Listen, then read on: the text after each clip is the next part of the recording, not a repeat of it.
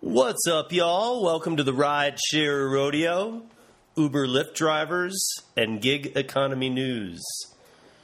Brought to you by UberLyftDrivers.com. I'm your host, SJ, and let's jump in tonight because we have uh, something I didn't plan for this week. We're gonna we're gonna roll with.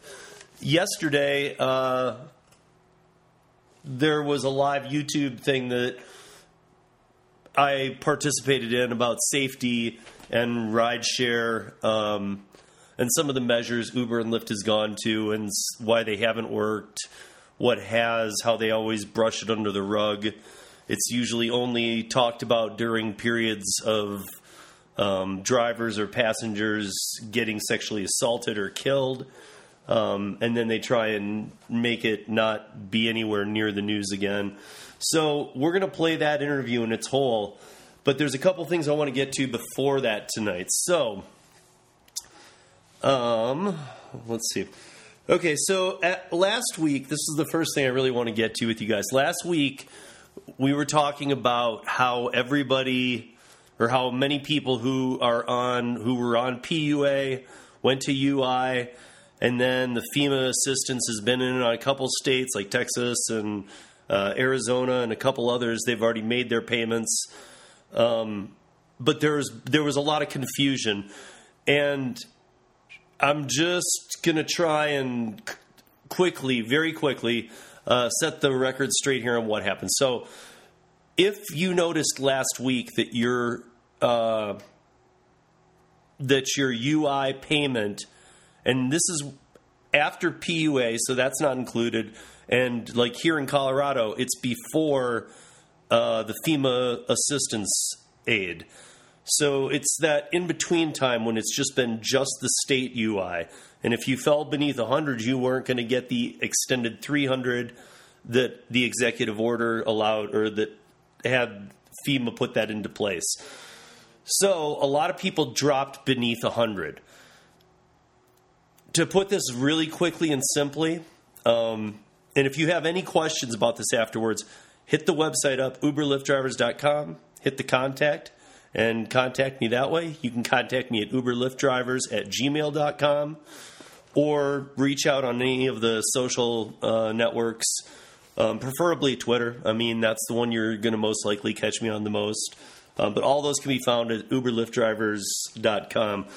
But so what happened is in every state when when David and I from autonomy.jobs way back when this podcast started, when we were first getting into the pandemic and we were talking about these archaic systems that the unemployment offices use that were programmed in COBOL.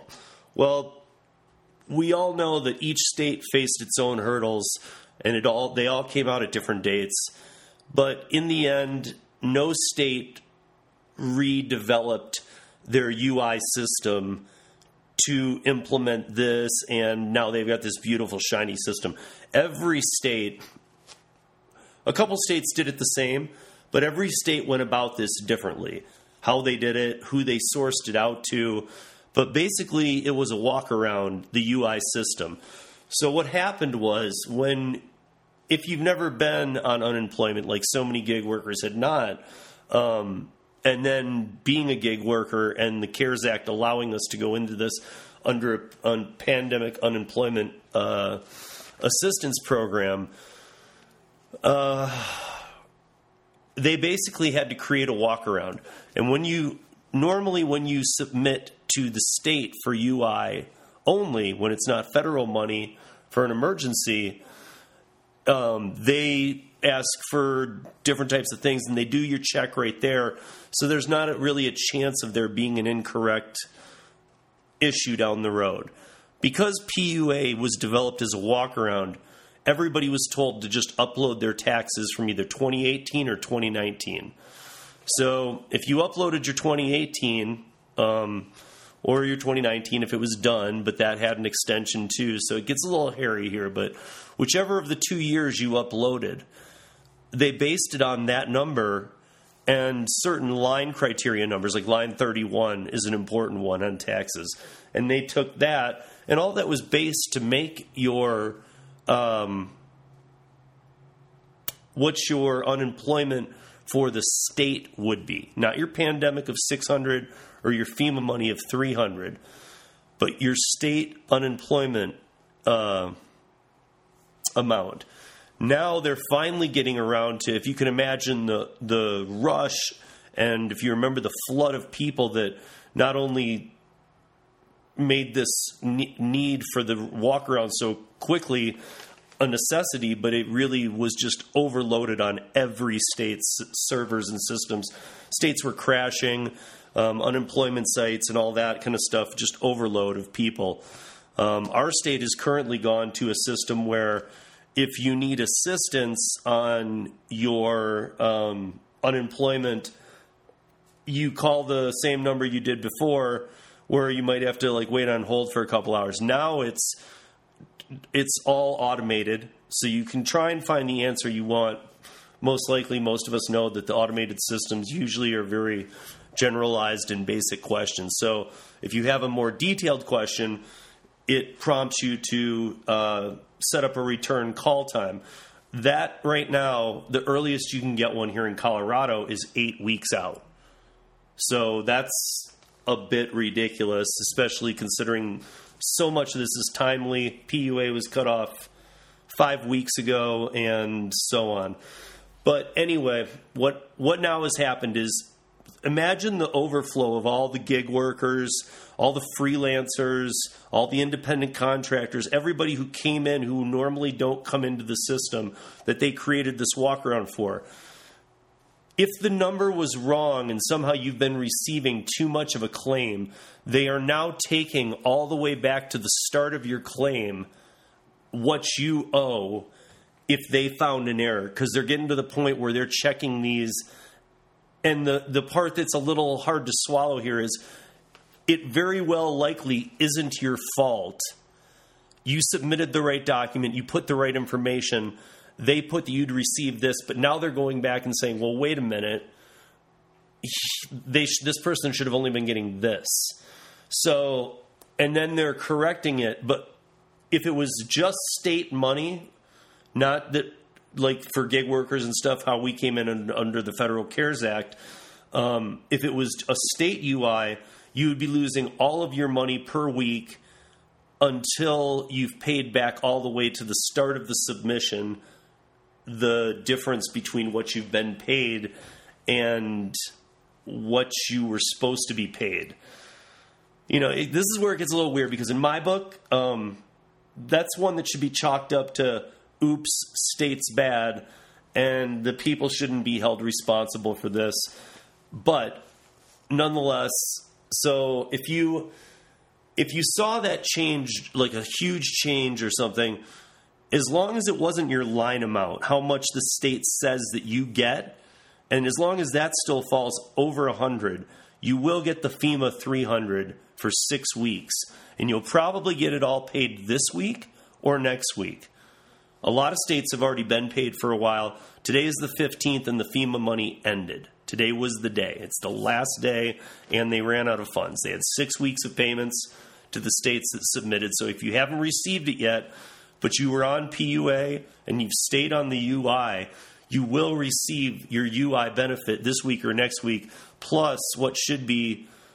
I don't know if they're going to break it down 300 per week, but I doubt it. It's probably going to be $1,800 either added to one of the weeks because that's six weeks worth and it's now closed in the book. So if you haven't seen it yet, I would imagine when it does launch, you'll see it all at once.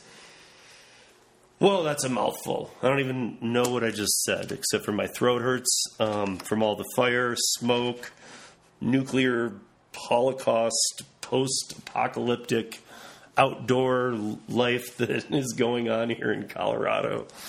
But anyway, um, my voice is really shot tonight, which is good because the recording or the the um, discussion on safety that we did, I already have recorded. So lucky for me, I'm just going to read a couple things tonight, and then we're going to go on to that discussion.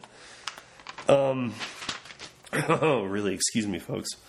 Uh, Uber's back in court this week for its final appeal in the United Kingdom on whether it can stay a um, a licensed TNC in London. The Transport of London revoked Uber's license in 2019, but they are still on a stay because of the appeal. Now, if the appeal is, is denied, um, Uber will have to close the servers down in in the UK. Um, we should. I mean, start, court started today. Uh, there wasn't, you know, tons that came out of the news that I saw, except for I, I did see that it started. I saw that there was a judge pre- presiding over this, and you know, names, and that the court case had begun, and they were in there for the last appeals, and it's scheduled this Tuesday through this Thursday.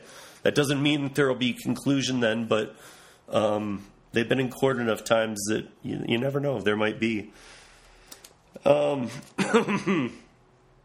oh my gosh, my voice. Next week, we are going to talk about the uptick in a lot of markets, specifically with some drivers, because um, rideshare is starting to see an uptick again in some markets, and in some markets, still dead and flat. We also uh, are going to talk about Ride Connect next week, which is um, an alternative way to be an independent contractor should other options fall out, or even just a way to do that now. Um, to me, I saw it today and I was reading about it. It seemed like I like dumpling a lot, okay, especially after we had Matt Tells on for the episode number 10 Instacart versus dumpling. Um, I like the dumpling model. I like that. It kind of seems like the the like dumpling of rideshare. But let me delve into that a little further because I don't want to if they're not that, I don't want to um, trash on Dumpling because I, I, like their model a lot. Okay, what was the other app that we saw here today before I get this going? Uh, is it Bid something? Bid? Um, BidBud. Okay. A new app out of Tacoma, Washington called BidBud uh, launched and is allowing workers to place bids on proposed jobs. And we've seen this kind of thing with Craigslist or even like a long time ago, you guys probably remember, and they're still around Angie's List. Um, it's basically just, you know, like people posting they need certain work or workers doing that. But um, it's a new app and a new way of approaching it. And next week on the podcast, we are going to have the founders of BidBud um, in Tacoma, Washington, here on the podcast. So tune in for that. Um, I just I just booked that this afternoon, and we are looking forward to having them next week. So we're going to be talking about a few things next week. Again, folks, my voice. Um, the before I get this uh, safety thing going tonight, the other thing that I really wanted to discuss is that Uber. Um, I saw this today. This is hilarious is launching in app voter registration um, and discounted rides to the polls on election day. Um, I don't know. Do I have even have to comment? I don't know. I mean, they might as well allow in app voting. Excuse me, guys. I'm really raw in my throat today. Um, but anyway, um, a lot going on next week, too. Uh, this week, uh, I was really hoping on a lot more settlement of the PUA stuff so that we could move forward. Um, we didn't see the payments get out this week, so it's you know should be next week. With that said, the interview or the the safety discussion that Tremaine and I with Hey Ho Studios had yesterday on his live YouTube YouTube channel, I'm going to play that in whole here tonight um, partially because of my voice and because a lot of the news that I want to do fits in with next week. We've got three different new apps that are going. I want to talk to some drivers in a market next week and a couple other things that are, are kind of going to all fold together.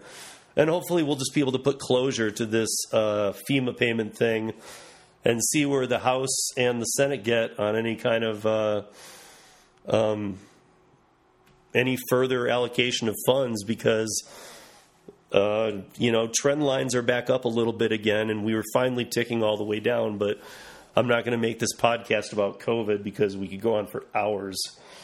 Um, but anyway, um, that said, for sure, check this out. Check out this uh, talk about. So basically, what had happened is uh, Hey Ho Studios um, made the movie Rideshare movie. Tremaine was the uh, director um, and writer of the movie, and there was an incident in Kalamazoo, Michigan, where uh, you guys might remember an Uber driver um, went on a bit of a shooting spree. It was kind of more of like a drive-by shooting, like a the app was talking to him, the app was telling him what to do, the Uber app. So if you've seen the rideshare movie, um, you know that it's not about that. And if you haven't seen it, check it out. It's on. It's in 4K for free on YouTube, or you can find it on Amazon Prime.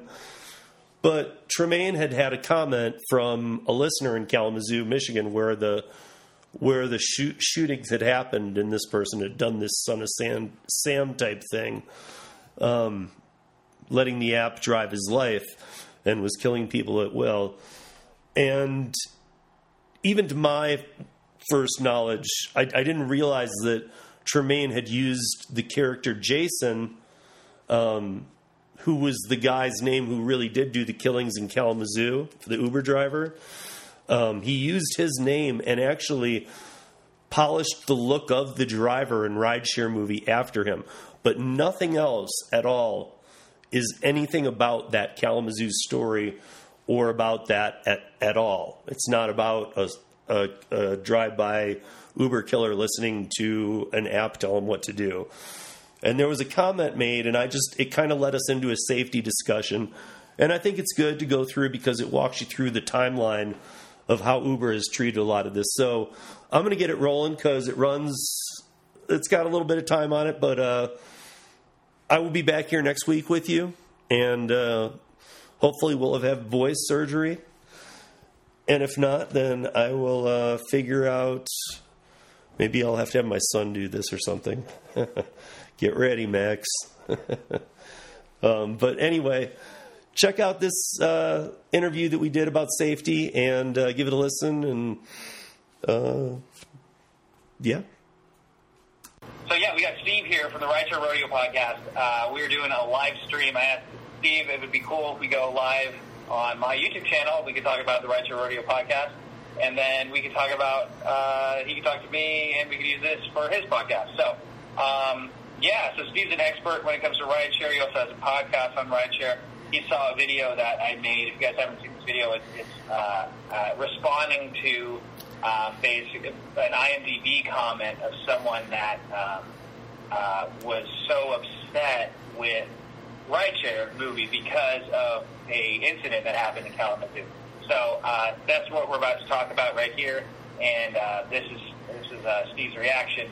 Um, and yeah, so so you thought like, yeah, I mean, obviously, it, it was something where I, I was just like, well, I kind of should just say something, right? Because, you know, I don't know. It's like these days, like if I don't address something, you know, and just kind of feel like I'm sweeping it under the rug, maybe that could look worse. I, I don't know. Yeah. But what did you? I don't know. I mean, see, that's the part of me that having a son myself, I this worries me in a lot of respects, but I think that when we have to sugarcoat everything like we're doing to this country. I don't know. I, I think that I think it almost makes it worse and puts it in people's faces too much. Like when you when people heard about this, there's nobody that thought, "Oh, that's not that bad of a thing." Like we all thought the same thing. The best thing is to let it go to rest. It doesn't mean the world's going to stop. You made a movie about rideshare. Even if it had been about what he did, yeah, then maybe you're you're touching on some ground that you might need to put a disclaimer of some sorts out there. But this guy was like a a son of Sam type situation. I mean, yeah. And if you had made that movie, maybe you would have had to say, "Hey, the the, the events in this movie aren't, you know, and you know, maybe some kind of warning, like, you know, if if if if this situation affected you in any way, don't watch this movie. But I don't think at all you're there. I don't know. I don't see it that way. I don't see that.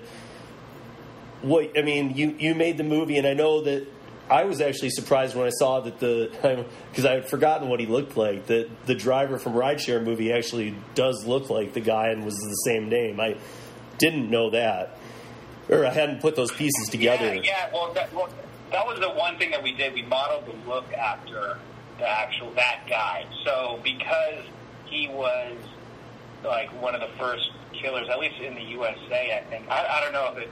I don't know. It was like one of the biggest stories, at least. Uh, I could be wrong. It could have been others. Um, right. We kind of base, yeah, we kind of based it off that look, like the the hairstyle and then uh, the glasses. Uh, the glasses we, you know, are a bit different um, in the movie than they were than, than the one that that he did. But yeah, I mean, and that was kind of the basis of the character. So it was like you know a guy who like a middle aged guy, a bit overweight, he's got this goatee going on Right. glasses. I mean, it, it was just, it, you know, and that was like, um, yeah, and then actually Bradman doesn't, the the actor, Bradley Lieberman, he, he does not actually look like the guy. You know, once his glasses are off and, and his hair is, you know, the way he actually does it, he doesn't do that, like, Sure. part on the side thing. And he doesn't have that, he, he actually looks like way more friendly, you know, Bradman looks way more friendly and is way more friendly than this guy. Well, let's hope he's a lot more friendly than, um, Kill. Well, I mean, so when I was putting my notes together, I went to our website, which is almost four years up now, and I typed in uh, um, driver, uh, or what did I do? Uh, drivers, drivers killed. Now those keywords brought up passengers too, but there was a I have 132 articles on UberLyftDrivers.com when you search just drivers killed.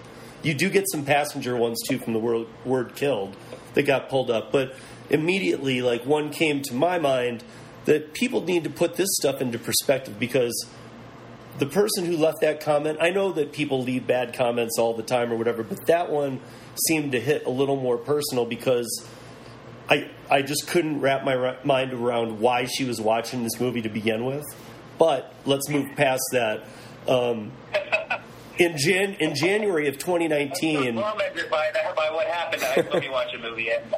right? I mean, because I mean, it shouldn't dissuade. I mean, if I'm a horror movie fan, so you kind of have me sold to begin with. Um, even if bad things are happening in the world, which they always are, I'm still a horror movie fan. I, I like them. You know, I I don't know. I just I, I like those movies. But I pulled up one article specifically, and I wanted to find this one, and I did. And it's from January of 2019, and there was a 20 year old. Um, this is in uh, right outside of Phoenix. Uh, Fabian Durazo, who had hailed um, a Lyft, and 39 year old Christina Hawato was the driver in the Phoenix area who went to pick him up. She was in her third trimester and pregnant, and Fabian Durazo, uh, when she got to the location, he she was supposed to drop him off at. She said, "We're here," and right then, um, so she's you know almost eight months pregnant. He stabbed her twenty seven times and the baby.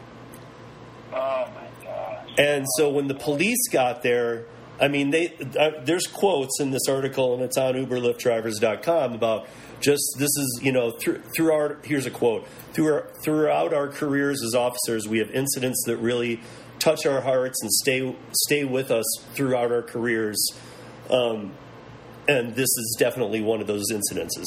Now, that might sound like just some generic tag, but from a police officer, that's a pretty bold statement. And I can only imagine. I mean, this this made a news cycle in Phoenix. It made nothing nationwide, and I don't know. Remember, I don't know if you know about the when Samantha was killed. There's been a lot of passengers killed, but she was a college student. Um, and she was killed. She was drunk, got in the wrong car. The guy wasn't even a driver, took her off, raped her, killed her, left her. And that happened about three days apart from this. This received no national attention. And the drunk college student made headlines, world or nationwide news for three weeks. What the hell? Why? I wonder why. Because people Why people don't care. They don't. I mean, they don't. They don't want the story about the 39 year old who who lives in Phoenix. They wanted the story about the 18 year old drunk girl. Oh wow!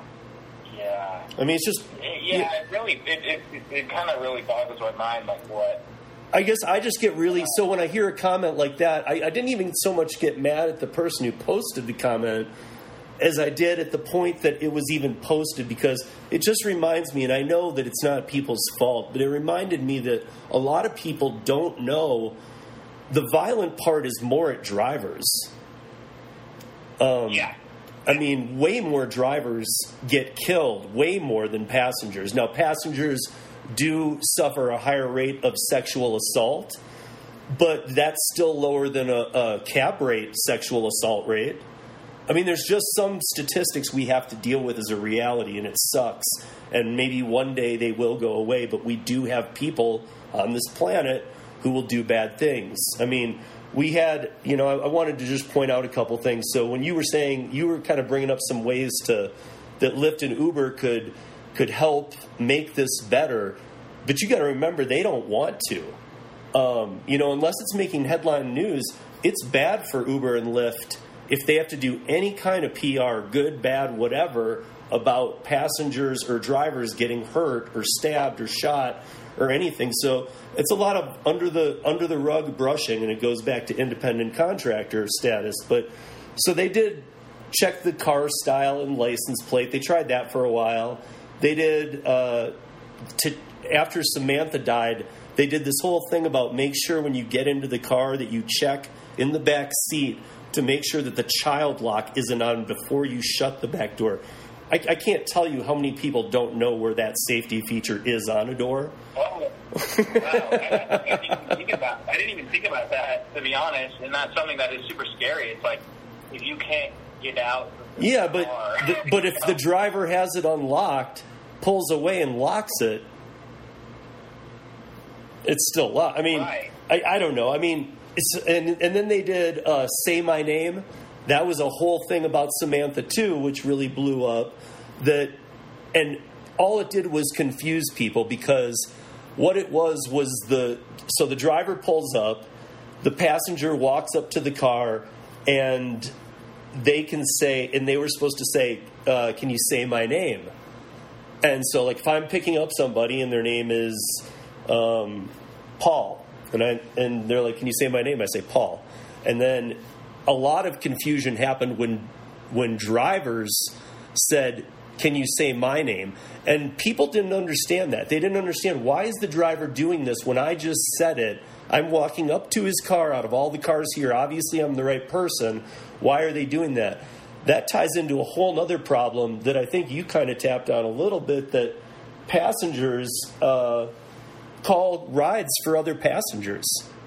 So if if Paul isn't the guy now who's coming and he says say my name and I say Paul and I and he called it for a friend and his and I say say my name, his friend most likely doesn't know my name. Right. He probably said, "Hey, he's going to pull up in a in this kind of car um, here in a minute, right out front. And then they're sitting at the bar. And he's like, "Oh, there it is. There's your Uber. You know, I got this for you. No worries." He goes out there. He's not going to know my name, and that again was why that was like that. But it caused a lot of bad ratings, canceled rides, and then they tried this pin entry system too, where it was when your driver pulls up, you'll be texted a pin, and you input that, and your driver will know it's you. I mean basically Uber and Lyft have every time something happens, and they tried.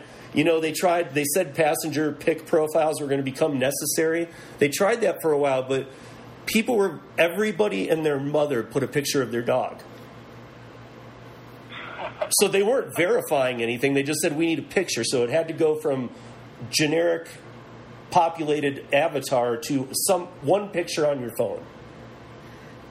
So is that is that for is that for Uber? So for the driver, if the uh, if so we could recognize the so we could recognize the passengers, but come on, I mean that's what weird because the thing is because when I was driving uh, when I was driving um I was like 2016 I think yeah there was no you know it, it's like I think I said in the video it's like it could be 3 a.m. You're picking up a Jamie right right yeah you know, it's a guy well you know what they look like you go in this back alleyway you know again, it's 3 a.m. Uh, yeah, like you don't know anything about this, uh, and, and you know what you were saying. More violence against the drivers. And I believe it because it was scary actually being a driver. That's why I, that was like one time. It, it really was like it, uh, that actually happened to me. I, I had like a Jamie I was picking up, and it brought me to this really dark alleyway in LA, like the outskirts of LA. You know, 3 a.m. Super shady, super sketchy, and I'm like, there's no way. I'm just to get the hell out of here. I like cancel the ride. I'm like, you know what? I'm, I'm just not to drive at night anymore. Oh, I can't. I can't even. And that went away real quick. I mean, that they tried that. Some people populated pictures, and then they realized that that wasn't happening. So they quickly just again everything gets brushed under the, the rug. Something happens. Uber puts up a, a PR thing that says we're going to do this to combat it, but almost immediately every one of those not only does it not do any good, they actually end up pulling them off the platform. Really? Oh, so all of these are gone. Like the check car and license plate, that's still on you. Check child locks, they don't even have that on their website anymore as a thing that you should do. They actually removed it. Say my name is something they don't even do anymore or promote. That was all over their website. Um, pin entry was tried in four cities for about a month, and now and they dusted that program, so they they don't even want signs of that existing. Um, so yeah, they just do this so that the press gets off their ass for a little bit. But I mean, the the bottom. Then they just revert. Then they just revert to what, what they were. No, they so so the people who uploaded pictures because they didn't demand it, they kind of requested it. So the people who uploaded pictures of their dogs, those still remain. But I mean, I was get I I pick I have pickups sometimes of like like you were saying at 3 a.m. of, but I stopped doing the the night runs pre-pandemic. I was done with that stuff a while ago, but um, but I'd get dumb money or you know pimp pimp central or whatever. You know, like literally the names were so twisted. Like you were allowed to just make up fun names. It, right. It, I mean, yeah, it, had, yeah, it, it, had gotten so ridiculous. I'm like, you're just make you're making it a hundred times worse. Well, and, and that's the thing is, is like okay, so the and that's why it's more dangerous for the driver to drive because the driver, first off, even to get accepted, they do a background check. I don't know how thorough their background checks are because they they have some people that kind of slip through the cracks, I guess. But for the most part, like if you pass the background check, typically, you know, that's a good sign, right? And you're yeah. the one that's driving. And the passenger sees your picture, they see your license plate, your car number, you know, there's GPS on the on the damn car, so it's like as a rider, you, you should you should feel really safe, but as a driver, you don't get any of that. I mean, yeah, again, like it could be some random name, like you know, yeah, Pimp Daddy three one two one that you're waking up or whatever. Well, and actually, while you're there, Lyft actually promoted that for a while. They said, "Make make this fun." I mean, they actually wanted you to put your first last name and then your nickname, and your nickname was what went up. Wow! And they promoted it as as make your nickname fun. You know what? What? Alley trash. Okay, I'm. Are you are you alley trash? well, that's, well, that's the thing, dude. Like, I, I feel like that's one of those like boardroom meetings. Where, like, oh, you know what we need to do? We need to make this all fun, and you know, it's like they think it's like, oh yeah, a lot more people are going to use it now that you can make your own nickname, and they don't think actual just one step ahead. Like, wait a second, that that actually could be a bad thing, that it could actually be used for bad and not good. So, you know, I, I think um, that yeah, that's something where. Just hearing that idea, I, I would shoot. If I was the CEO of Lyft or, or Uber, I'd, I'd shoot that down immediately. Yeah, I mean, right right now the drivers out there are facing a new a new problem of masks because in May the platforms started requiring drivers, and they said passengers too would need to show a mask before they could pick up a ride. Well, drivers had to, um, but they never did the passenger part. And there's been a lot of, if you haven't noticed in the news, there's been a lot of fighting drivers who are wearing masks or who have barricades made to the front and back seat. Um, there's there actually was one in Florida of a guy, a 37 year old male, with his son in the car, his 11 year old son. Um, the guy, the drop. This is a, a, the guy had been drinking or whatever he's doing. Gets in the back seat with his son, and they, the guy had made a plastic partition out of saran wrap. Now, is that doing any good? No, but it was saran wrap and duct tape. He had a mask on And the dude in the back was so messed up that he ripped down the saran wrap and said, That's it. Put the driver in a chokehold until he passed out driving. While he was driving? This is about a month ago. Oh my gosh. While he was driving, he started pulling over, ended up hitting, like, I think they were on a highway or something, because he ended up hitting one of the uh, rails. And the other driver saw him slowing down and hit the rail. I think there was enough drivers, it was at night, that saw it because a lot of people stopped immediately.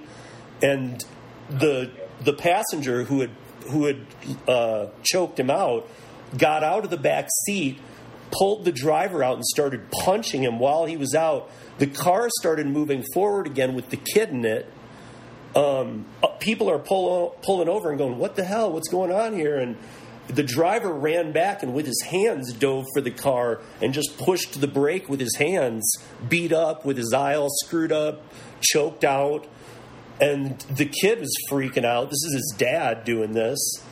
Um, so now, by the end of this month, supposedly finally, the May thing is supposed to happen where passengers will be required to take a picture, just like the drivers are, prove they have a mask on before they can request a, a Uber or Lyft. But here's the catch, and I think this is bullshit. Excuse my language, um, but you have to be caught first. So if you're a passenger and you come up to a car and you say, um, yeah, okay, you're here for me. You're here for Jill. Yeah, okay, I'm Jill. I'm going to get in. Well, you don't have a mask. I need to. I need to cancel this ride. That has caused a lot of fights right there. That's where the fights happen usually. That the driver has to cancel because you don't have a mask. And they're like, "Well, I don't know anything about that." Well, the problem is when you updated your your rider um, app, it's in the the terms of service or the TOA, the terms of agreement and you and you just clicked OK and you never read it, but it does say you have to have a mask on you. But so a lot of the fights have happened there. Now they're going to say that they're introducing this, but you have to be caught first. So a driver has to go through the fight with a passenger first, cancel the ride because of no mask, and then that per, that passenger will therefore be required to show a mask. Wow. Which which just is.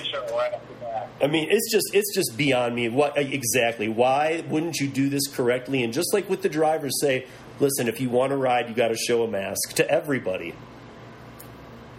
Yeah, I think something where um, that's why. Well, that makes it really tough too. Like, how the hell do you know who who you're picking up?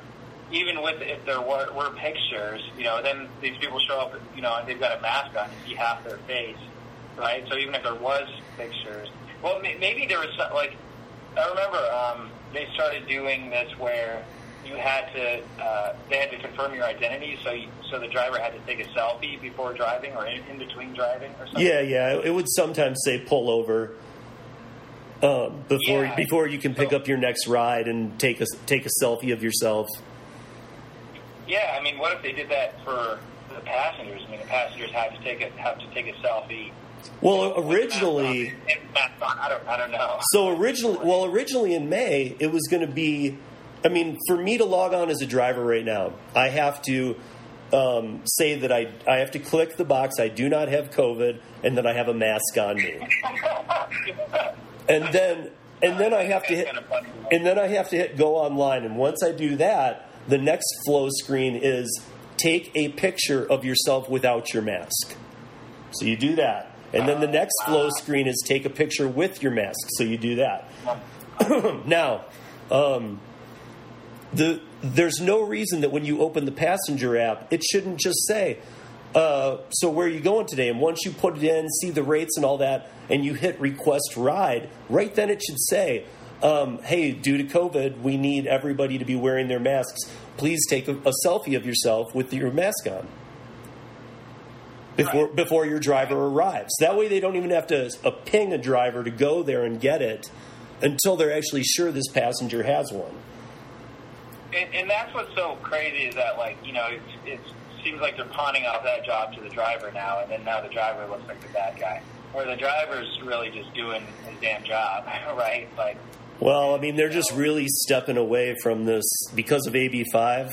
They're just really stepping away from we are not their employers. what what uh, what what's AB five? That? Um, that's Assembly Bill five. It's in your state.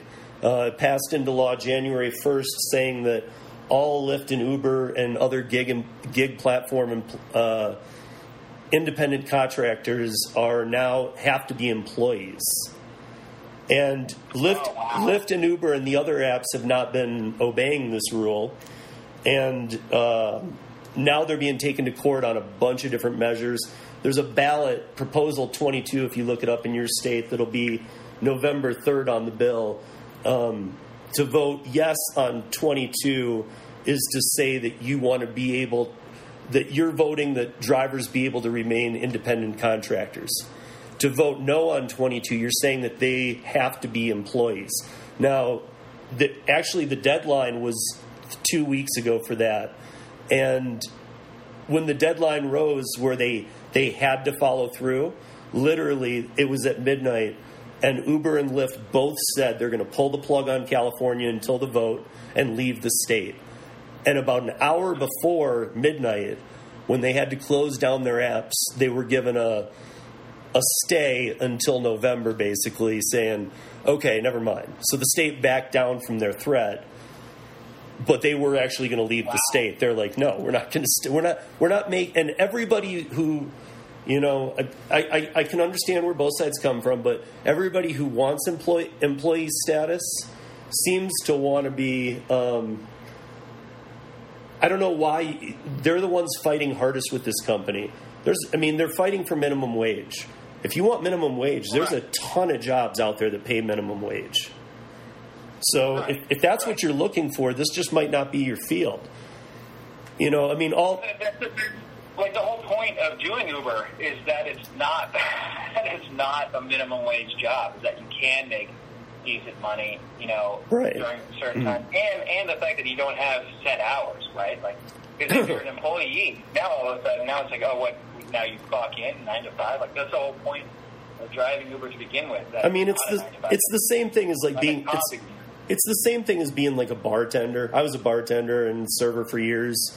I mean, you could you'd never rely on making the when I was doing it, it was two thirteen an hour was bartender pay because oh, wow. because you're getting tips. So there's no minimum wage doesn't apply. You get the tips pay, and so. But I mean, I made twenty five to thirty five dollars an hour, and I knew that. So yeah, I'm working as a bartender. I never relied on my paycheck because usually it's zeroed out because by the time I entered just the credit card tips, I would zero out my check and my hours. What, what, does that mean, zero out the check? Well, because if they're paying me two thirteen an hour and I work for five hours, that's what ten dollars and sixty five cents. So if I made more than that in tips, I don't get I don't get that money. Oh, interesting. So every oh, every wow. every bartender and server I know never declares their cash tips. but but you have to declare the credit card ones because they're actually is a, a trail of where it came from, and right. There's, I mean, yeah. there's no way around that. Even with most of the POS systems, the POSitouch, when you're checking out, would make you. I mean, obviously, it already had that done for you. Here's your credit cards. How much cash did you get? And I, would watch. I've seen 50 bartenders cash cash out at night, and all of them hit zero cash. wow. I mean, it's just you don't want to. They just don't want to be taxed on that. But I mean, you don't. That's another gig that's been around forever that you don't. You don't pay tax. I mean, that's kind of the same thing. You know, it's like they don't have to be paid minimum wage, and if they did, the restaurant and bar industry would go upside down. It would just, yeah, there'd be, there'd be no servers or. You wouldn't. You know, business, I, I, mean, I've been in that industry. They wouldn't be able to afford you as a, as a minimum wage employee with right. with benefits. Right. There's no way. Yeah. yeah unless all we yeah. want to, unless all we want to be stuck with is Applebee's on every corner. Right. but if you want to have cool bars and, and privately owned bars and good concept idea bars, you need to allow this to happen. Yeah. And as long as everybody's still paying their taxes, and this is where I debate it, because if you're not paying your taxes correctly, that's on you. But if you're making money and you're paying taxes on it with rideshare, well, you're still doing what you need to do. I mean, but you guys have a law out there now that just isn't being enforced quite yet. But it's there's a strong hand behind it. If you type, if you when you're on Twitter next, if you just do hashtag AB5, watch what comes up. Watch the rainstorm of tweets you're going to see. so it's it's pretty crazy. I mean, but we're constantly dealing with this, and Uber and Lyft are constantly pushing it away. They don't they don't want safety. They want money. It's it's the same thing with uh, underage minors, unaccompanied minors riding in the car. You know, unless unless you cancel as a driver and say this kid's a minor, I can't tell you how many times I've gone to a high school and the kid that ordered the cars using their parents' app and you're just like, oh, my mom said it's fine if I use it. well, I'm not taking you because it goes against Lyft's terms of service for me to drive an unaccompanied minor. You know, screw that. And like, I, I mean, it's just a fight that they leave up to us drivers to handle. So what do you? So what do you do in that situation? Do you pick them up or do you drive? I usually just take my dash cam and turn it towards them, and let yeah. them and let them go off all they want. Oh, I see. Smart. wow. so I just say if you could oh, just, I just usually turn the the camera angle a little bit, and I just say if you could just look into the mic or into the camera. Yeah. Usually oh, that gets wow. usually that got him to walk away. Because yeah, I mean, otherwise, otherwise I'm left to cancel it, and I want them to cancel it because not only have I waited, I went there to pick them up, I'm waiting, but now I need my cancellation fee for that wasted time when they really know that it's not okay. And I'm telling you, all these kids know it, but a lot of drivers are just willing to take them. Right. So again, it's a thing where Uber knows they're making a lot of money off these unaccompanied minors, so they don't put it front and center for you to see. It's buried in a bunch of crap that you're never going to see. That's the thing is like there's so many hairy situations. I mean, that's just one, you know, out of anything, and that's why it was like so prime for for a movie shooting. Uh, so because so many things can go wrong, so many things can be.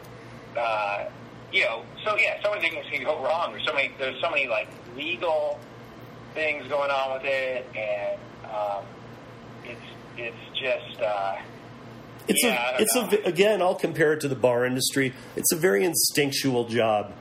You have to be able to read the situation right then and there and see what the comfort level's at. Is the person slurring? It's it's it's like when they're drunk trying to get in the car and you don't you need to cancel because they're going to throw up and you know it. Have you ever had someone throw up in your car?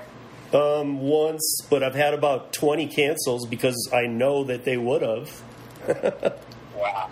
I mean, so, I mean, it's, you know, I've dealt with my share of like messed up situations, but I just try and, I, I always have played it by ear. I, or just, I, you know, I just go with my instincts. I've always trusted my instincts. They've served me well. And, you know, I, I make sure that they can be fluent. You know, can they speak? Because I don't want somebody passing out, even with my dash cam running. I don't want somebody passing out and making up some story either. You know, I, I, just the last thing I need is police involved in something that never happened, even if I can show the proof that nothing happened. Um, but again, we you know, there's a lot of drivers, especially in in some areas, probably where you are, who English is their second language and maybe it's choppy and they have a tough time with it even.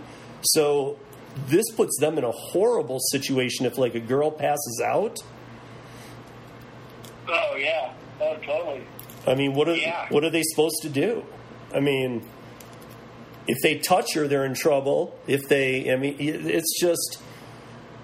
Again, I just say that if, if what you're looking for is is a minimum wage, minimum wage a little bit plus with some health benefits, there's a there's there's never ending jobs like that right now.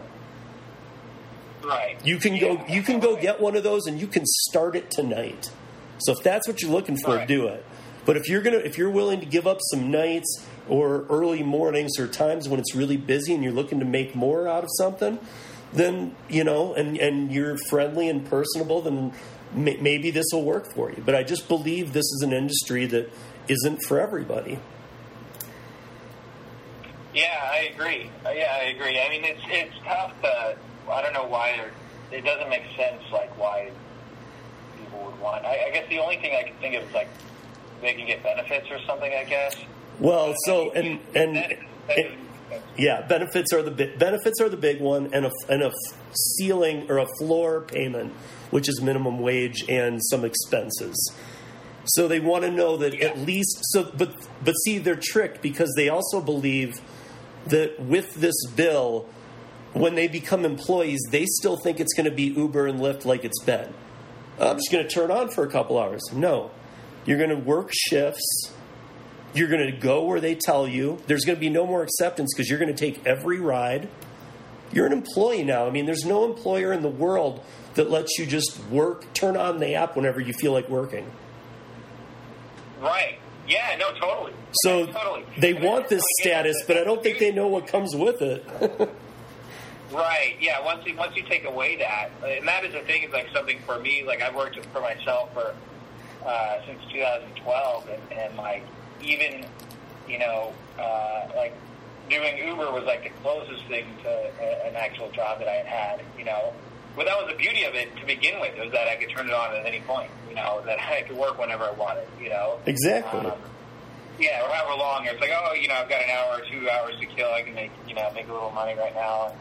You know, or, or like I was doing weekends in LA, and like I had stopped drinking for a while. So I'm like, this will kind of keep me out of trouble too, and I'm making money instead of spending money over the weekend. So, you know, it's like a great alternative. Like that's the point. Of, that's the whole point of having a freaking gig, you know, a job. Like you can work on your own. Yeah, I mean, the employee status is going to kill off everything about this industry that's good.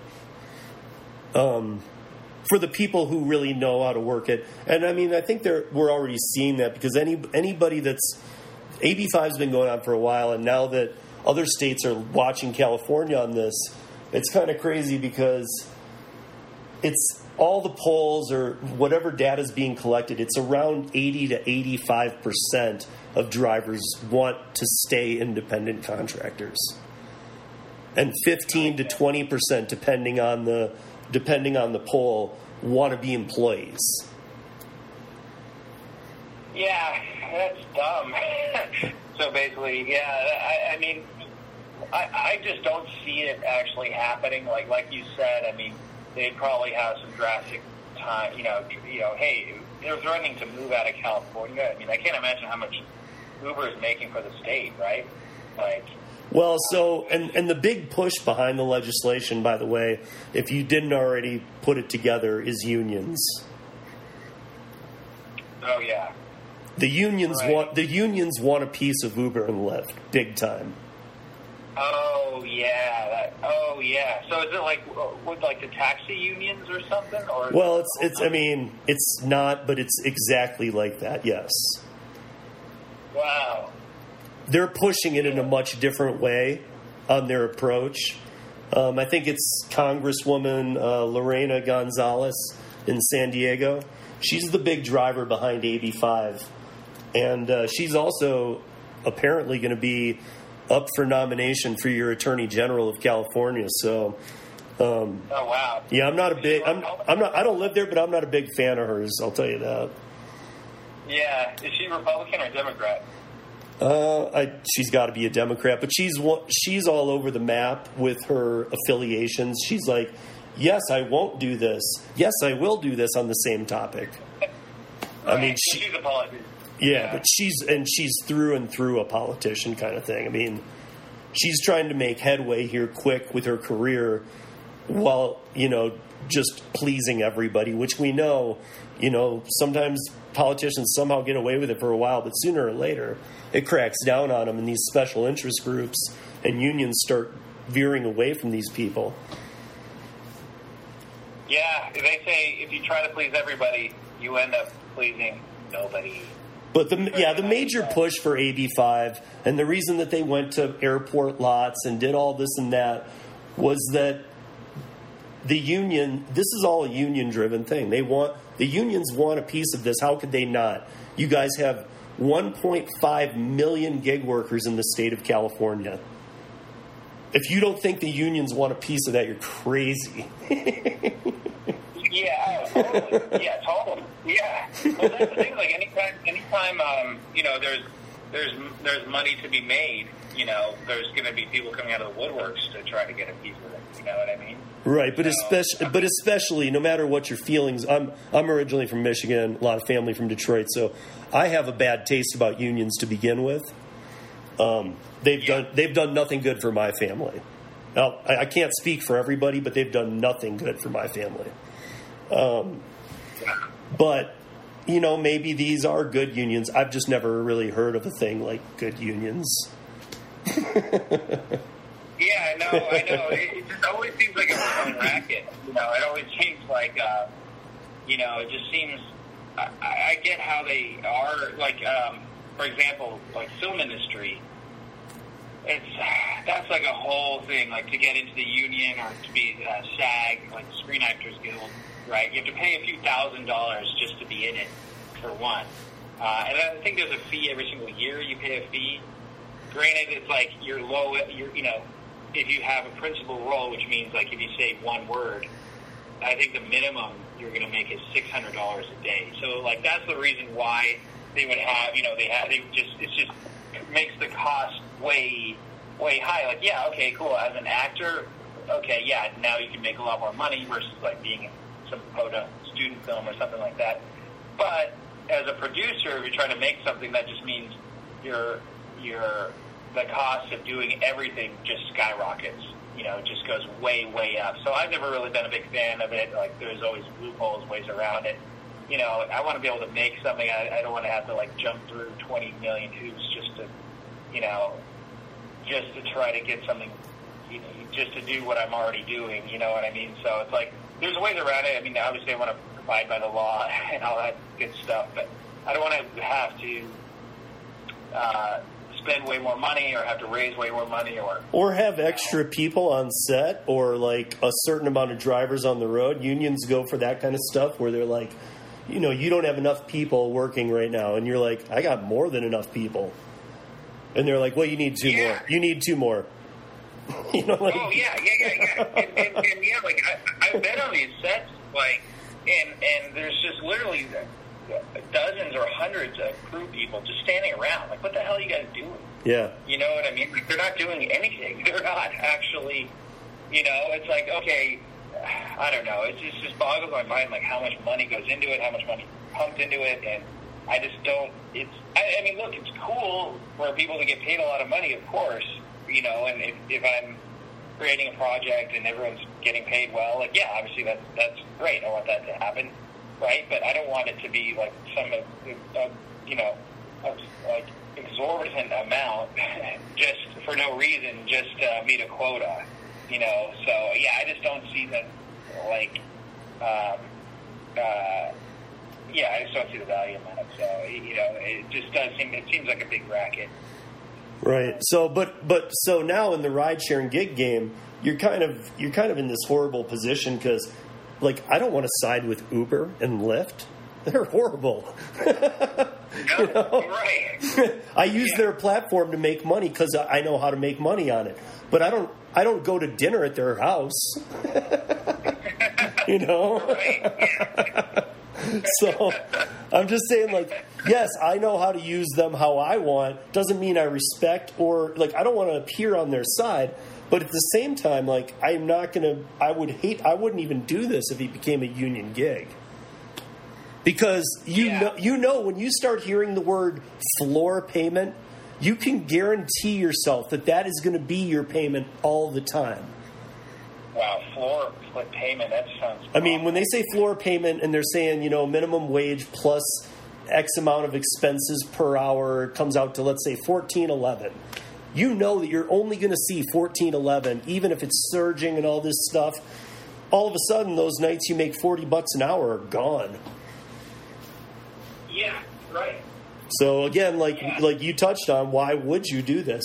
You just and you're going to have a bunch of horrible drivers out there, and a lot of turnover. And I don't even know if the companies are able to do turnover anymore like they used to because they've already been through everybody. Right. Yeah, the turnover. Yeah, turnover would be insane. I, mean, I, I don't know. Yeah, I think it's just like the quality of the driver. It's like you're going to basically get like McDonald's employees as your as your driver. So shout out. I mean, not that there's anything wrong with being a McDonald's employee or anything like that, but No, but you're you're exactly right. You're going to get a bunch of people who are just like, you know what, screw it, I'm going to do this instead. But again, there's already been the franchise models being looked at, which is where Uber will franchise out to LA, let's say 25 franchisees, and then let them be your employers, so that Uber doesn't have to be. So they're all, they're creating a middleman if they need to, and people don't understand that once that happens, you work for the franchisor. You don't get to say, "I'm just going to turn uh, turn on and work whenever I feel like it." So that's cool with you, right? And they say, "No, here's your schedule. You have 20 hours this week. Here's your shifts. Here's where I want you to be driving." uh, uh, uh, I mean, your freedom and your flexibility is gone if you want to be an employee. Because those Right. that, that word that word exactly means your flexibility's gone. yeah, yeah, exactly, yeah. And, and it, and for anyone that, that does this, like anyone that does, I mean, Uber attracts those people that are trying to work harder, you know, or trying to, you know, make more money. And I think, and that is a good thing. I mean, because and are and are good at it. You know, I've, I I I use Uber and Lyft a lot, or especially pre-pandemic. I mean, I used it all the time if I was going out drinking, and you know, I get boring drivers, I get bad drivers. I've had amazing drivers that are a lot of fun, and there's a big difference. And I know that sometimes it's just personality differences. So I'm not saying somebody who's just quiet is a bad driver. They're just a little different than I am, but like an outgoing driver to me is very appealing. Somebody who's who is in into a conversation or what you know can feel out the situation. But you're going to get a bunch of people who are just like, "What? Shut up! Sit back there, like it." You know, it's okay. Right. Yeah. Yeah. We're just like, oh yeah, just another day. That's It- why, like, ta- like, why do you think taxi drivers are so miserable? You know, like taxis were terrible. The days of the taxi, like, I think I only, I, I mean, I did have a couple cool taxi drivers that I can remember way back in the day, but I remember majority of them just being real miserable people. Oh, and just you know. and I think the biggest thing with the taxi the taxi issue, I feel very bad for a lot of taxi drivers like the New York ones who have had to buy the medallions, you know, the two hundred thousand dollar medallions Oh, that let them drive. Ridiculous. Yeah, these meda- what a crack, what a crock that is. And now they're not worth anything because of Uber and Lyft. So I feel for people like that. But at the same time, the, the taxi, why do you think Uber and Lyft started? The taxi industry what was beyond repair and still is. It destroyed itself.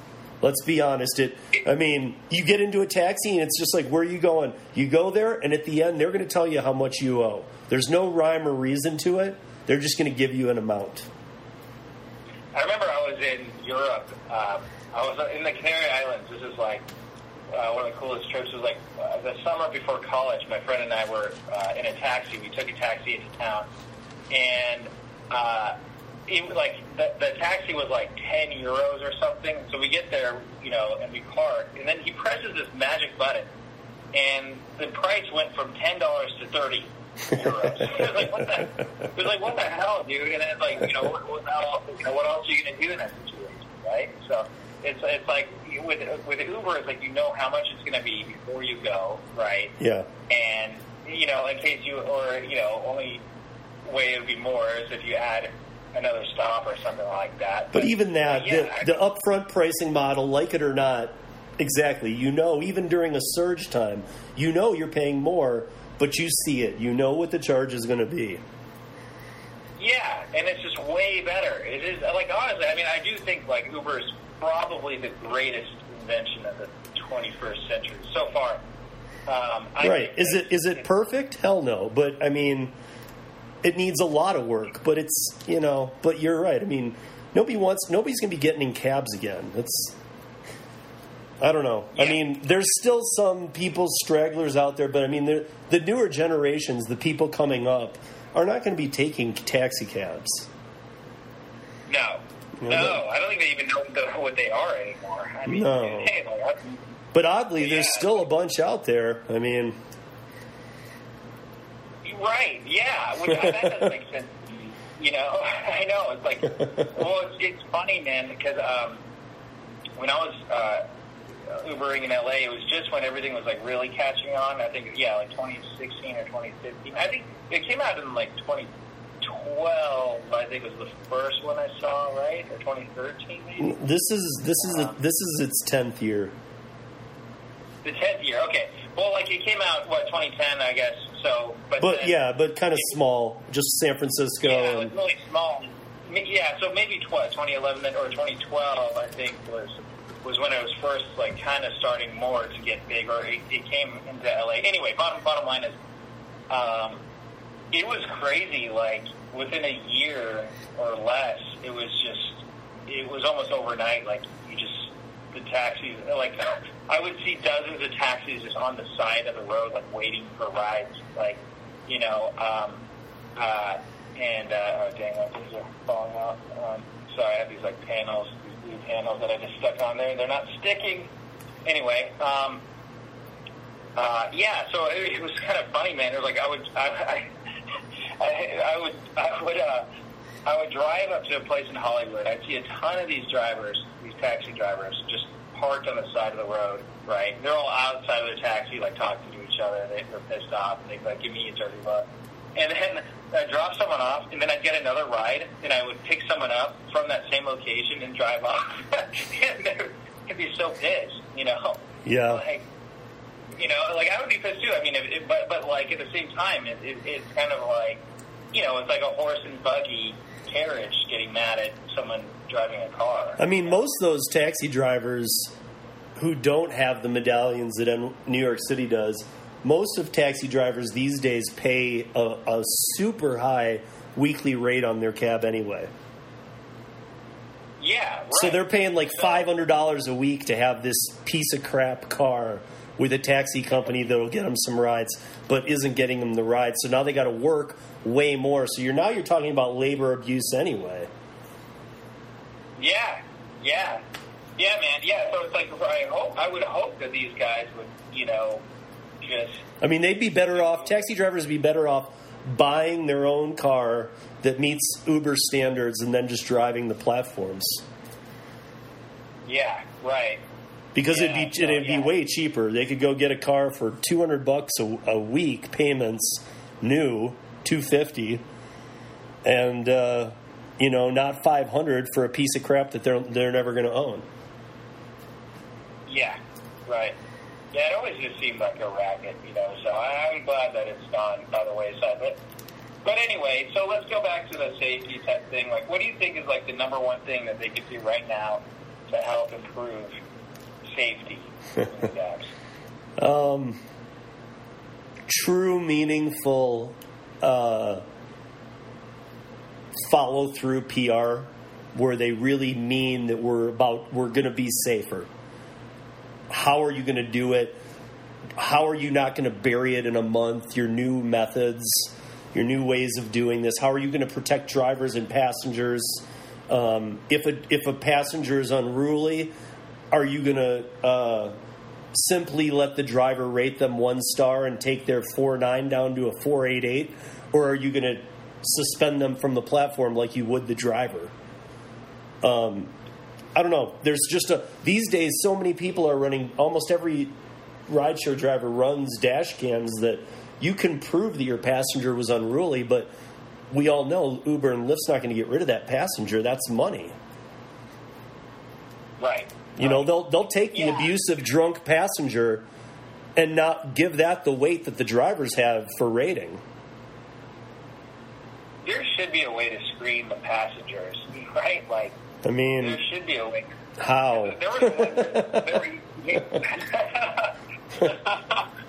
that would be crazy. I mean, uh, but like, I think there there should be. Uh, I don't know. Yeah, I don't know how, but but like, uh, um, I don't know because I uh, there was that one girl. Um, I briefly mentioned in the videos. I think she's picked up by uh, by Walmart. She was like 16 years old. She had a machete and like chop, chop this guy up. Oh, the one, the girl in Chicago. Was that where it was? Yeah, she just got sentenced to 33 years. She's now 18. It happened when she was 16, Oh my gosh! and she Wow. yeah she killed the she killed the driver with a machete. Be- she'll be 51 when she gets out. She can get life. I mean, I can't believe that. She, that's sad that she's going to get out. Yeah, super sad. Yeah, due to like I've been watching a lot, a lot of forensic files and stuff. They're like, oh yeah, they were sentenced to 30 years, and then they go, um, but they served five on good and got out on good behavior. Say, oh, oh, that's nice. They they were a model prison citizen, and they get out, right? Right. Well, plus, I mean, you, you run into a lot of gray area when you're talking about a 16 year old because they're under the age of 18 when they committed the crime, so they're not an adult. But come on, let's be honest, folks. If you if you're a 16 year old with a machete, you're just as crazy as an 18 year old with a machete. Um, I mean, that's that's not even just having a gun on you and thinking something happened that didn't and shooting somebody. That's like premeditated, messed up crap. Um, and and the fact you know that they can actually go back and blame Uber, the platform, and the driver because she's underage.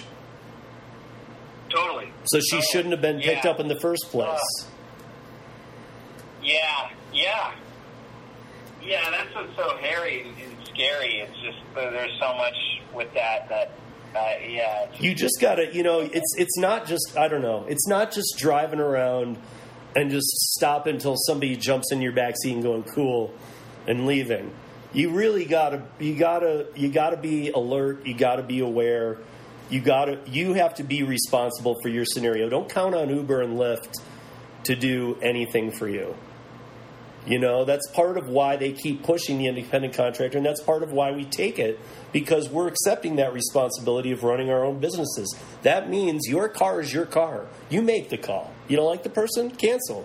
You think they're too drunk? Cancel. They're being abusive? Cancel. Do what you need to do, but be willing to do that. Otherwise, don't work this gig.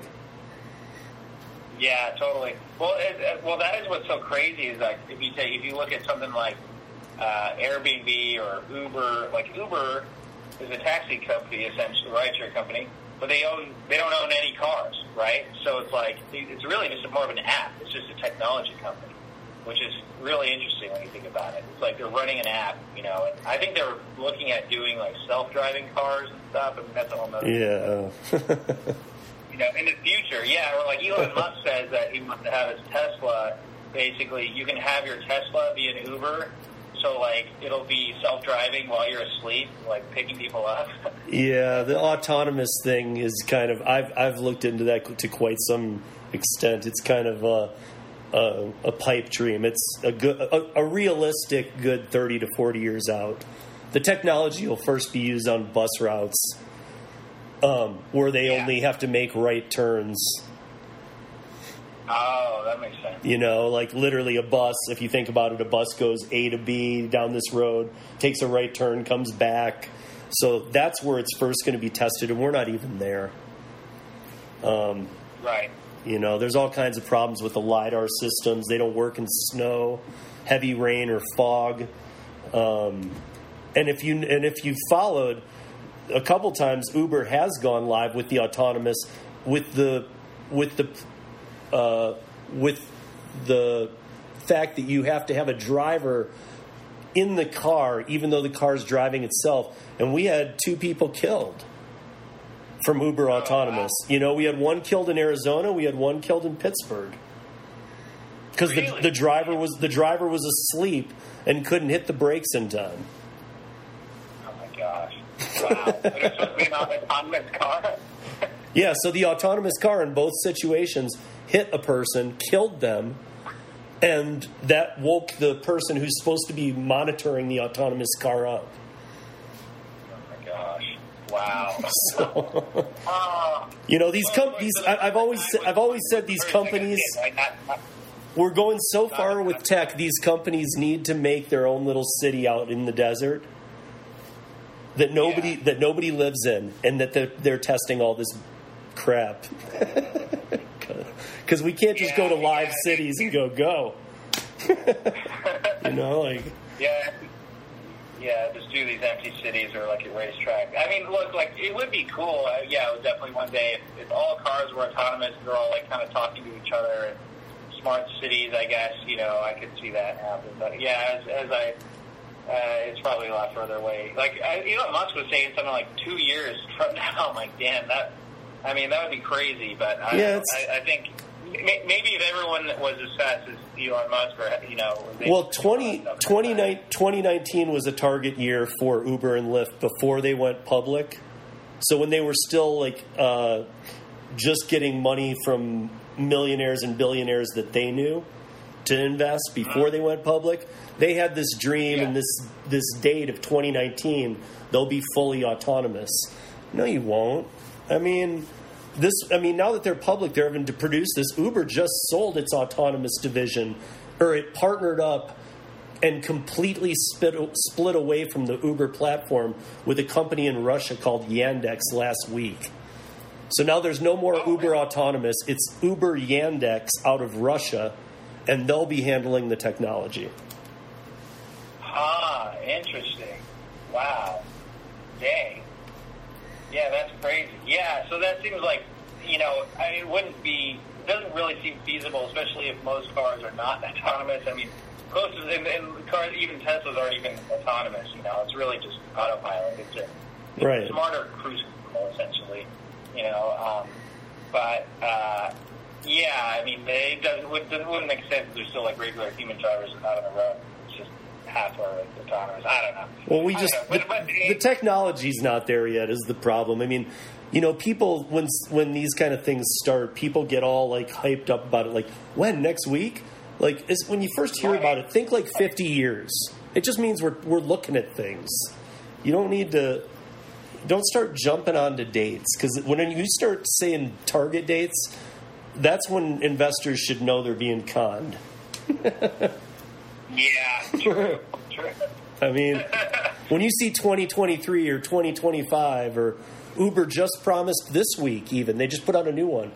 All uh, their entire fleet in the United States will be 100% electric vehicles by 2030. How? They don't own one car. Yeah, that is. Yeah, I mean, that's the biggest false promise I've ever heard. wow.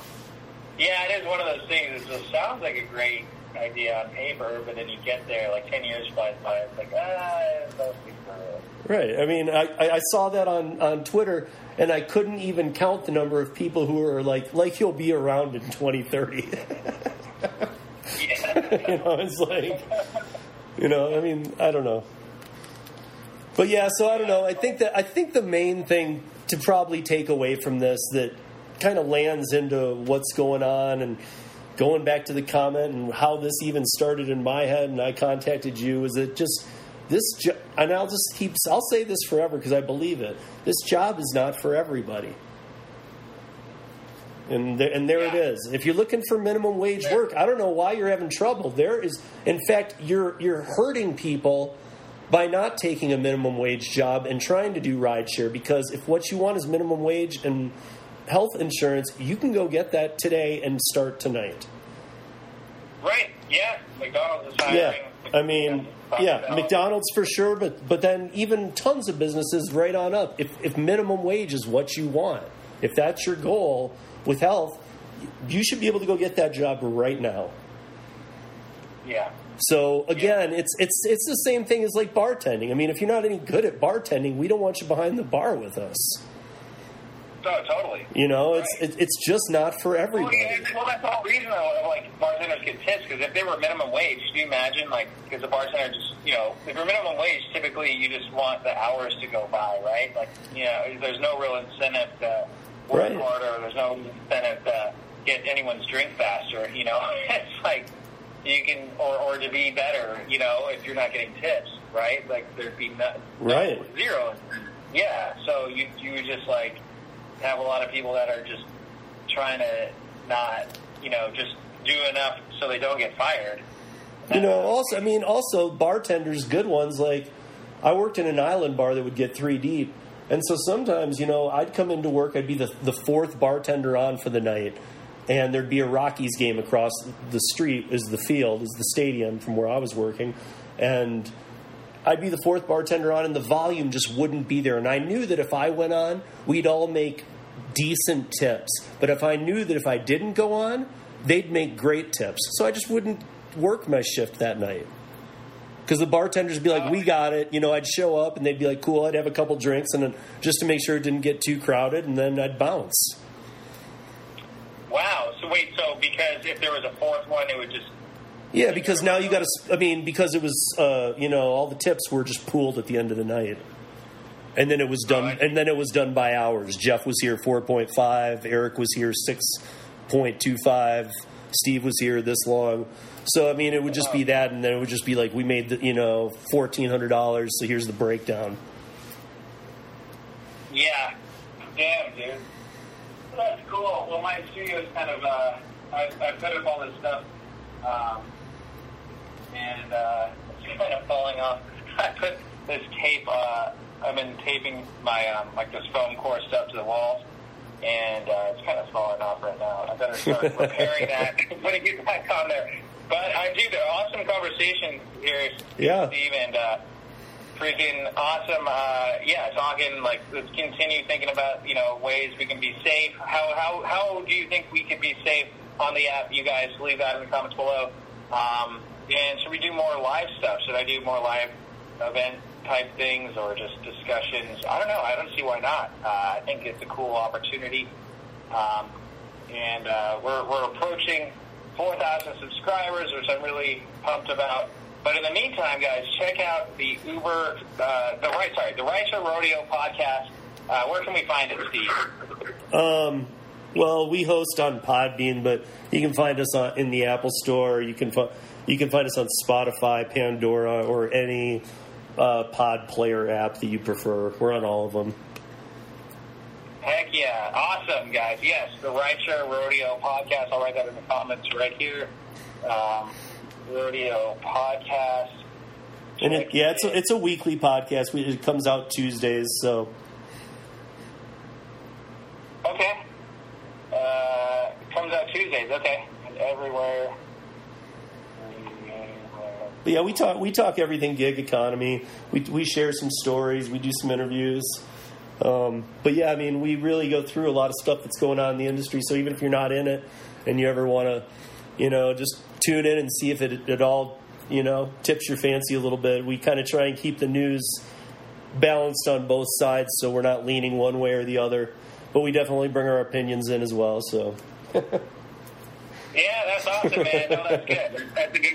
That's a good way of, of doing it. So, you know, we're all human beings, we're all uh, we all have opinions, you know. But you can't. It's. I think it's harder to try and hide that you have one, and then try. Like, I think people smell it, like just by the way people. You you know, if you phrase something a certain way, like it's obvious, like what you're thinking. You know what I mean? So it's like it's so funny like, how a lot of people try to make it sound like they're saying news when they're really not. It's just more opinion, you know. So that's a good balance of just saying, "Hey, this is what happened. These are things. This is, uh, now this is what I think about all this." Right?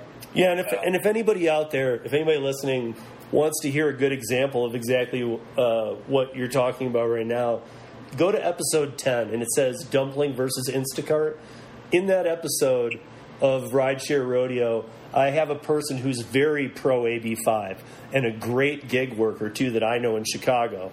And he's very, he's a known name um, for doing a lot of things. He, he definitely is pro AB5 in a big, big way. He knows that I'm not pro AB5, and he came on the show and we had one of the best conversations ever, but we sit on totally opposite ends of what we think this should look like. Wow, that's great. Well, that's awesome. It's awesome to be able to have a conversation with people that have a completely different opinion than you. Wow, what a concept, you guys! What a concept. Yeah, so when you watch the ride when you watch the rideshare movie, don't leave all the bad comments. You know, I mean, I know some people are just negative, but leave some good ones too, people. Oh, God. oh yeah, what do you think? What do you think of the comments, by the way? Some of these comments. I know, but some but some people just you know it's too bad because people with the people who have the good comments usually don't leave them. Yeah, yeah, no, that's true. Well, actually, you know, the, the one thing that because it's funny, like I posted on, you know, I posted these videos on my Facebook, and my some of my friends were like, "Oh, Tremaine, don't let these negative comments get you down. Everything's okay," you know. And I'm, I'm like, dude, they, they don't get me down. I think they're they're funny. You know what I mean? So um, I, I I almost think that that's I don't know if that's kind of what's going on, but I almost think that's what your YouTube thing should be about is just going through the comments. No, totally. Well, well and that's the thing is like, you know, I'm, try, I'm trying like I got this new office space and I'm trying to basically post content every single day. So, um, and that's kind of a really uh, quote unquote easy way of you know I could I could film multiple videos in a day for reacting to comments and, and actually like the first like the negative one was supposed to be just one video about all the negative comments, but I decided to section it off because they were in different platform. So it's like, oh, here's what the YouTube comments are saying. Here's what Amazon Amazon Prime people are saying. Here's what you know um, IMDb people are saying. And, and uh, the next round is actually all the positive comments, which there are an over. It's like ten to one more positive than negative. Um, at least on YouTube. Uh, then there's like a lot of real positive ones on, on IMDb and on Amazon. So, and those are funny too. So, um, yeah. So, you know, it, it is fun to do that and make these silly videos, but uh, address what people are talking about. And, and uh, yeah, I think it is a good format, and uh, um, it's a cool way to, to, for me to create content and put it out there. So, so you like that? So I should do more. Yeah, I think I think so. I mean, you'll you'll. I mean, just by doing it, th- other things will come. Like when I had when I planned rideshare rodeo, it was pre-pandemic, and it was going to launch, and then the pandemic hit. Hadn't even seen it coming and we held off because UberLyftDrivers.com had been riding for three years. And so this was finally going to happen, and we put it off. And then I said, why? You know, the pandemic's the perfect time to launch it. So I launched it anyway, and I had a plan of how it was going to go, and now it's definitely found its it's it's found its format for sure, but it's not the format I had envisioned. Yeah, because it, it evolves, right? It yeah. evolves when you do yeah. something like, oh, this works, this doesn't work. Oh, it would be cool if we try this. It'd be cool if we try that. Right, and it's not like I'm upset with the way it evolved. It's just crazy because it's not at all what I saw this as. But now it flows really nicely, and it's got a, it's just got a good way about it. And now it's you know it, it's appealing to a lot of people. We were getting a lot of listens and. Um, and good feedback, and we're getting good interviews on, and we have good content, I think, and so I don't know. Oh, yeah. um, obviously, a lot of drivers are enjoying it too because there's a couple other podcasts out there that I just maybe they aren't maybe they aren't as fun. We try and keep it fun too. yeah, you gotta have fun. I mean, you know, it's like you don't want to. yeah, no one wants to watch boring, lame content. You know, you right. want to keep it fun, keep it interesting, talk about interesting things, have interesting guests on there. So yeah, dude. Uh, yeah, I appreciate you having me on and me being and you, you know, uh, having me do this or letting me do this live stream here for content for my channel and everything. And uh, hopefully people like it. You know, trying to get my subscribers to be a bit more engaged. I, I think because the more I post and the more I'm engaged, putting attention to this channel, the more they'll be engaged. So it's actually really more on me than anything. Um, but yeah, I, I hope you guys like this. I'm gonna I'm gonna end the stream for a second, and then uh, I'll say goodbye to you, Steve. So. Um, all right, guys, check out the Rideshare Rodeo podcast right now. Go check it out. Do it. And if you like this video, click that like button. And if you want to see more, hit subscribe button. Steve, what's your, what's your final words? Oh, what's mine? Yeah. Oh, uh, watch the Rideshare movie. And if you're if you have a post traumatic stress disorder or you hate horror movies, don't watch the Rideshare movie.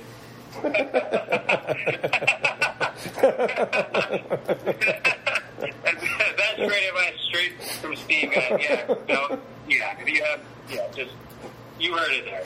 Nothing more to add there. All right, I'm gonna end the stream now. All right. Well, we ran over there for sure, folks. Sorry about that. Um, we will be back to that hour give take next week. And again, next week, um, we're going to start moving away from some of the topics we've been talking about, like AB5 and PUA, and move back into some other topics like some startup apps, um, and some other things going on. And of course, we'll be following the AB5 and PUA stuff, but I'm going to take the focus off that for a few weeks. And um, there's been some things being pushed to the side that we really want to get on here.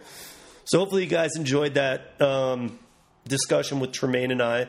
I think we did cover a lot of ground, and I think that safe, it kind of at least by hearing it in the timeline order, safety needs to become a bigger concern of Uber and Lyft's not just this isn't a driver perspective for passengers, for drivers, for um, unaccompanied minors.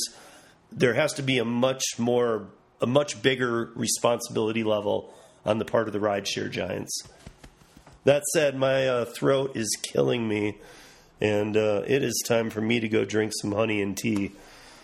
Uh, you guys be good to each other, be good to everybody, do something kind, do something friendly, wave at a neighbor, um, wear your mask, and uh, disregard my sandpaper voice that is literally going as I'm talking this out right now. oh. Anyway, that's it, y'all. I'll see you back here next Tuesday. Peace.